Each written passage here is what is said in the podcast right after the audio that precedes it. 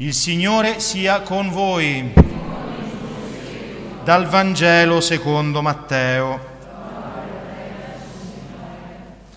In quel tempo Gesù prese con sé Pietro, Giacomo e Giovanni suo fratello e li condusse in disparte su un alto monte e fu trasfigurato davanti a loro. Il suo volto brillò come il sole e le sue vesti divennero candide come la luce. Ed ecco, apparvero loro Mosè ed Elia che conversavano con lui. Prendendo la parola Pietro disse a Gesù, Signore, è bello per noi essere qui, se vuoi farò qui tre capanne, una per te, una per Mosè e una per Elia. Egli stava ancora parlando quando una nube luminosa li coprì con la sua ombra ed ecco una voce dalla nube che diceva, questi è il figlio mio, l'amato, in lui ho posto il mio compiacimento, ascoltatelo. All'udire ciò, i discepoli caddero con la faccia a terra e furono presi da grande timore, ma Gesù si avvicinò, li toccò e disse, alzatevi e non temete. Alzando gli occhi non videro nessuno se non Gesù solo. Mentre scendevano dal monte, Gesù ordinò loro, non parlate a nessuno di questa visione prima che il figlio dell'uomo non sia risorto dai morti. Parola del Signore. Siano lodati Gesù e Maria. Cari fratelli e sorelle, davvero gli apostoli hanno preso sul serio questo invito del Signore di non parlare a nessuno di questa visione incredibile che ebbero sul monte Tabor i tre apostoli privilegiati, gli stessi tre che poi Gesù porterà nel giardino degli ulivi nell'ora più buia, nell'ora più buia. Hanno visto lo splendore della sua gloria e le tenebre più fitte, gli stessi tre, Pietro, Giacomo e Giovanni, e dopo la risurrezione di nostro Signore ne faranno un argomento della loro predicazione, così come ci è giunto attraverso i racconti evangelici e come testimonia lo stesso San Pietro nella lettera che abbiamo udito. Noi, fratelli, non siamo andati dietro a favole artificiosamente inventate, ma siamo stati testimoni oculari della sua grandezza. Egli infatti ricevette onore e gloria da Dio Padre quando giunse a lui questa voce dalla maestosa gloria. Questa voce noi l'abbiamo udita discendere dal cielo mentre eravamo con lui sul Santo Monte.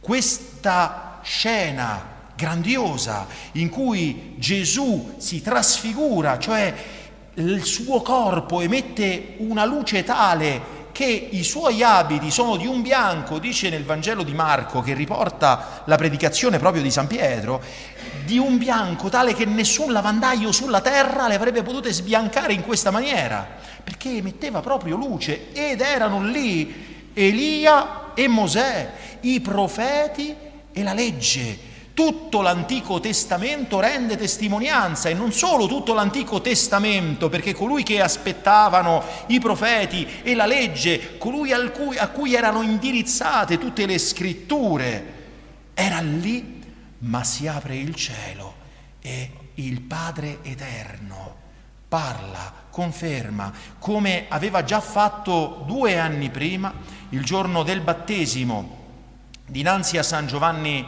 Battista, ma qui aggiunge qualcosa, aggiunge qualcosa che a mio parere è l'essenza stessa di tutto questo brano e di tutto il Vangelo, fratelli e sorelle.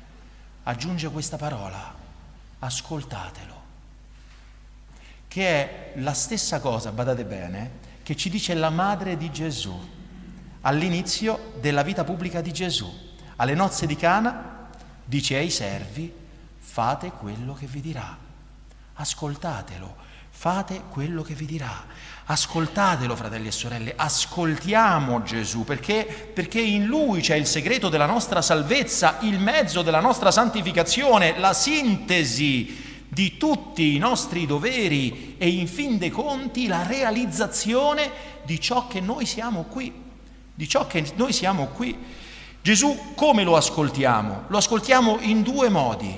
Ascoltando la sua dottrina, cosa ci insegna con le parole nel Vangelo, e imitando i suoi esempi, guardando l'esempio della sua vita.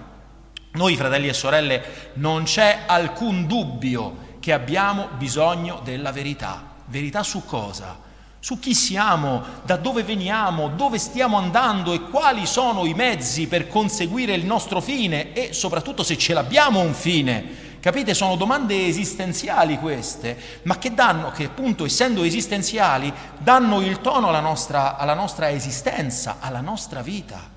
Ci dicono come dobbiamo vivere. È chiaro che se domani non risorgeremo, riconosceva lo stesso San Paolo, mangiamo e beviamo perché tanto moriremo. Che senso ha? Ma se noi domani sappiamo che abbiamo una prospettiva eterna, un'altra vita, un fine superiore alle nostre aspettative naturali, capite che il discorso cambia nella nostra vita qui. Questa domanda su chi siamo, da dove veniamo, dove stiamo andando, nei secoli se la sono posta tanti, perché, perché fa parte proprio della natura umana, fa parte della natura umana. Arriva un momento in cui tutti ce lo domandiamo. Tutti ci poniamo queste domande e in fin dei conti i filosofi, la storia della filosofia, che cos'è se non una costante ricerca di, delle risposte a queste domande fondamentali? Tant'è che appunto anche i sapienti dell'antico, del, del, dell'antichità se le ponevano, no? C'è Platone per esempio che è il primo che ha, che ha ipotizzato un mondo sovrasensibile, cioè un mondo che sfugge alla, alla sensibilità, ai sensi, lui lo chiamava il mondo delle idee e diceva che esiste un mondo che non è conoscibile attraverso i nostri sensi, quindi sovrasensibile, ma se qualcuno di quel mondo lì non ci viene a dire qualcosa, proprio perché noi conosciamo solo in un modo sensibile, di quel mondo lì non possiamo dire niente. Se qualcuno non ci viene a dire qualcosa, ma questo maestro sovrasensibile, sovraumano, noi ce lo abbiamo. Ce lo abbiamo perché è Gesù e il Padre Eterno, proprio in questo episodio della trasfigurazione, ne attesta la veridicità e la divinità. E la divinità, perché è Dio, è una manifestazione di Dio di Dio nel suo splendore, nel suo fulgore. Per un attimo, fratelli e sorelle, si è abbassato il velo, il velo della miseria umana da Gesù e si è intravista la divinità che si è rivestita dell'umanità. In un'umanità che rimane umana, ma che è trasfigurata totalmente dalla divinità. Gesù Cristo, vero Dio e vero uomo, il quale è venuto con la sua dottrina e la sua vita proprio ad insegnarci chi è Dio e chi siamo noi. E è venuto a gettare sprazzi di luce immensi nelle tenebre dei nostri cuori e nelle tenebre di questo mondo. La vera luce veniva nel mondo, ma le tenebre non l'hanno riconosciuta. Ecco, orizzonti luminosi per chiunque vorrà ascoltare le sue parole e con i suoi insegnamenti ci ha disingannati, fratelli e sorelle. Ci ha disingannati perché? Perché naturalmente, fateci caso, noi seguiamo tutte cose che ci oppongono al Vangelo. Il Vangelo è un paradosso in se stesso. Il messaggio di Gesù è un paradosso perché? Perché il mondo esalta le ricchezze, Gesù esalta la povertà di spirito. Il mondo esalta la conquista delle grandezze umane, gli onori, il tuo nome che venga gridato ai quattro venti, che tutti ti dicono quanto sei bravo, quanto sei buono, quanto sei bello, e il Signore invece ci dice sii umile, abbassati, mettiti all'ultimo posto. Ancora, il mondo esalta i piaceri della sensualità, la gola, la carne e Gesù ci inculca la mortificazione cristiana e la disciplina sulle passioni sregolate che in fin dei conti ci dominano, dei, delle quali siamo schiavi. E chi ci insegna a liberarci? Chi ci dà la forza di liberarci da quelle passioni che ci fanno più animali che umani? Ancora, il mondo ha per principio la divinizzazione della materia, il culto della carne. E Gesù ci dice che invece noi abbiamo un'immagine creata per cose grandi, fatta, una, un'anima, scusate, cre, creata per cose grandi, fatta immagine e somiglianza di Dio.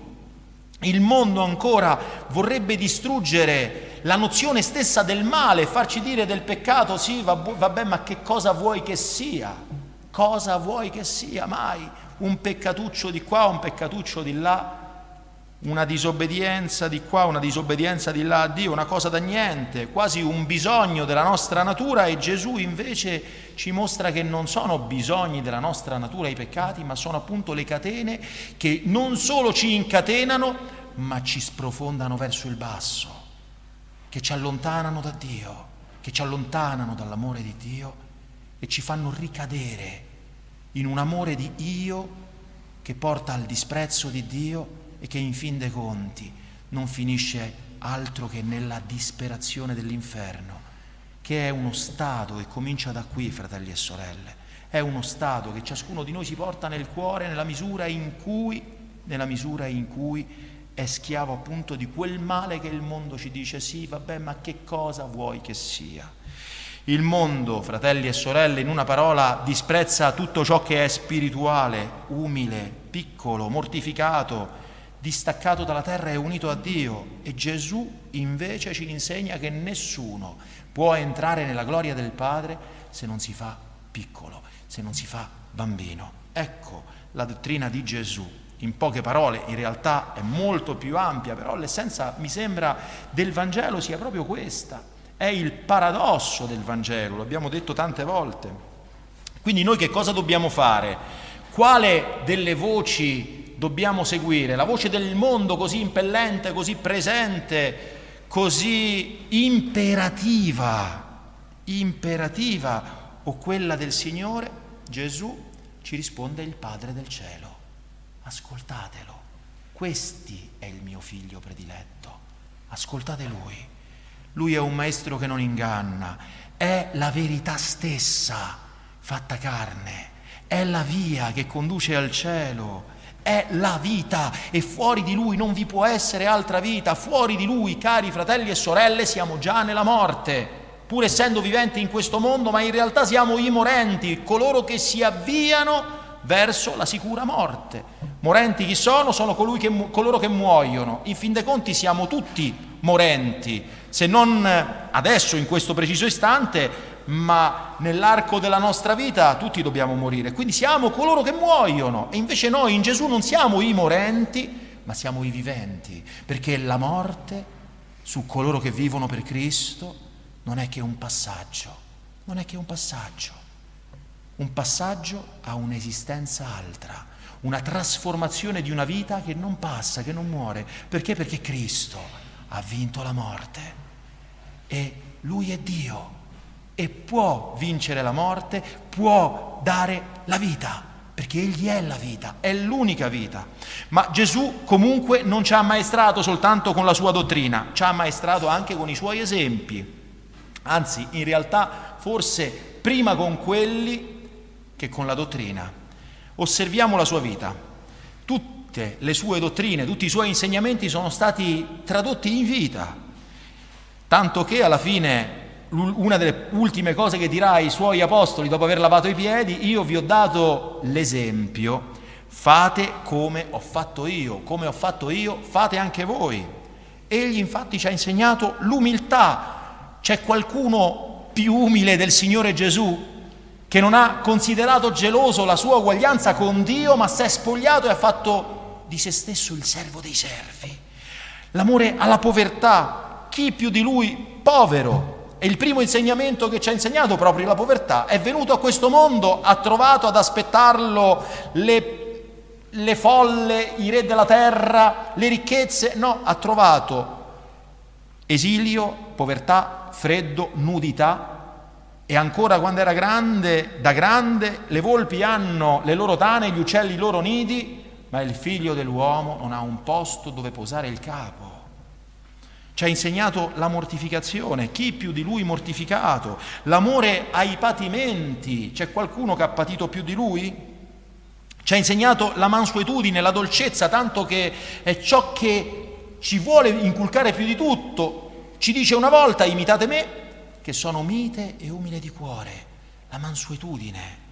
Ci ha insegnato la carità, il compatimento dei peccatori, degli erranti.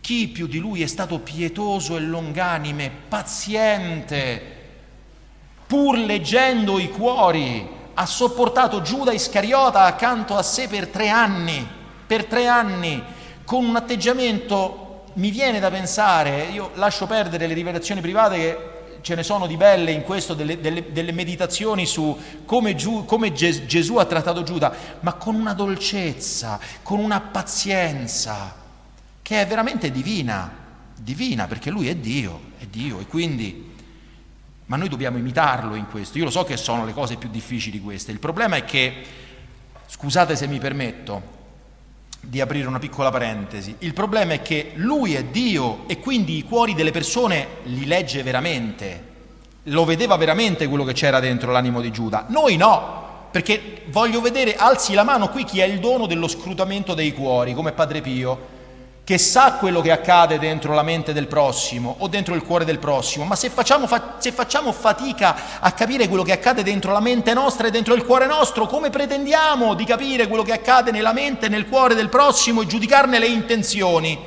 Capite che follia? Quindi non commettiamo questo errore. Perché? Perché questo errore ci porta a spegnere la carità nel cuore nostro ed è quella la ferita più grande. Gesù ci ha insegnato lo spirito, l'amore, appunto, la carità, il compatimento degli erranti, lo spirito di sacrificio, l'abnegazione di se stesso, la rinuncia della propria volontà, l'obbedienza alla volontà del Padre. Tutte cose che sono belle parole per noi, anche per me che sono un religioso, per tutti. Fratelli e sorelle in Gesù, è vero che è Dio, voi mi direte, beh, ma lui è Gesù, lui è Dio, quindi, eh, ho capito, ma ci ha dato un esempio e Quell'esempio lo hanno seguito tanti uomini e donne peccatori come noi, che però sono diventati santi guardando a Lui. Ed è quello che dobbiamo fare anche noi. In Gesù, fratelli e sorelle, noi abbiamo il modello ideale, inarrivabile, inarrivabile perché è Dio, e quindi dove è Dio eh, Lui è inarrivabile, però è il modello della perfezione morale, l'incarnazione stessa delle dottrine che Lui ha insegnato con parole ce l'ha dimostrata con le sue opere, quelle dottrine che sono per la nostra salvezza, per il nostro miglioramento, per il nostro perfezionamento, per la nostra divinizzazione, perché questo è il nostro fine, essere divinizzati. Allora, fratelli e sorelle, ascoltiamo il Padre Eterno che ci dice ascoltate il Figlio. I giovani guardino a Gesù, l'esempio della modestia, del decoro. I poveri guardino a Gesù, egli non aveva dove posare il capo, impariamo a offrire la nostra povertà con, con, serenità, con amore. Il Signore ha dato, il Signore ha tolto. Ci penserà a Lui, non ci preoccupiamo di cosa accadrà in futuro, ci penserà a Lui. A Lui guardino i ricchi. Perché? Perché Gesù era benefico verso di tutti. Impariamo da Lui la carità. Lo guardino gli angustiati, gli afflitti, i sofferenti. Lui è l'uomo dei dolori si è rivestito di tutti i dolori possibili, inimmaginabili, per essere partecipe con noi, per amore nostro. E noi guardando a Lui, per amore suo, riusciremo a portare le nostre croci, non importa quanto pesanti possano essere, perché se amiamo Gesù, se amiamo Gesù, ve l'assicuro, non saranno mai pesanti abbastanza. Se amiamo veramente Gesù, non saranno mai pesanti abbastanza, non ci basteranno mai. E ancora lo guardino coloro che non riescono a perdonare, i vendicativi. Lui che inchiodato sulla nuda croce perdonava coloro che lo inchiodavano, stendendo il velo dell'ignoranza su di loro, non sanno quello che fanno.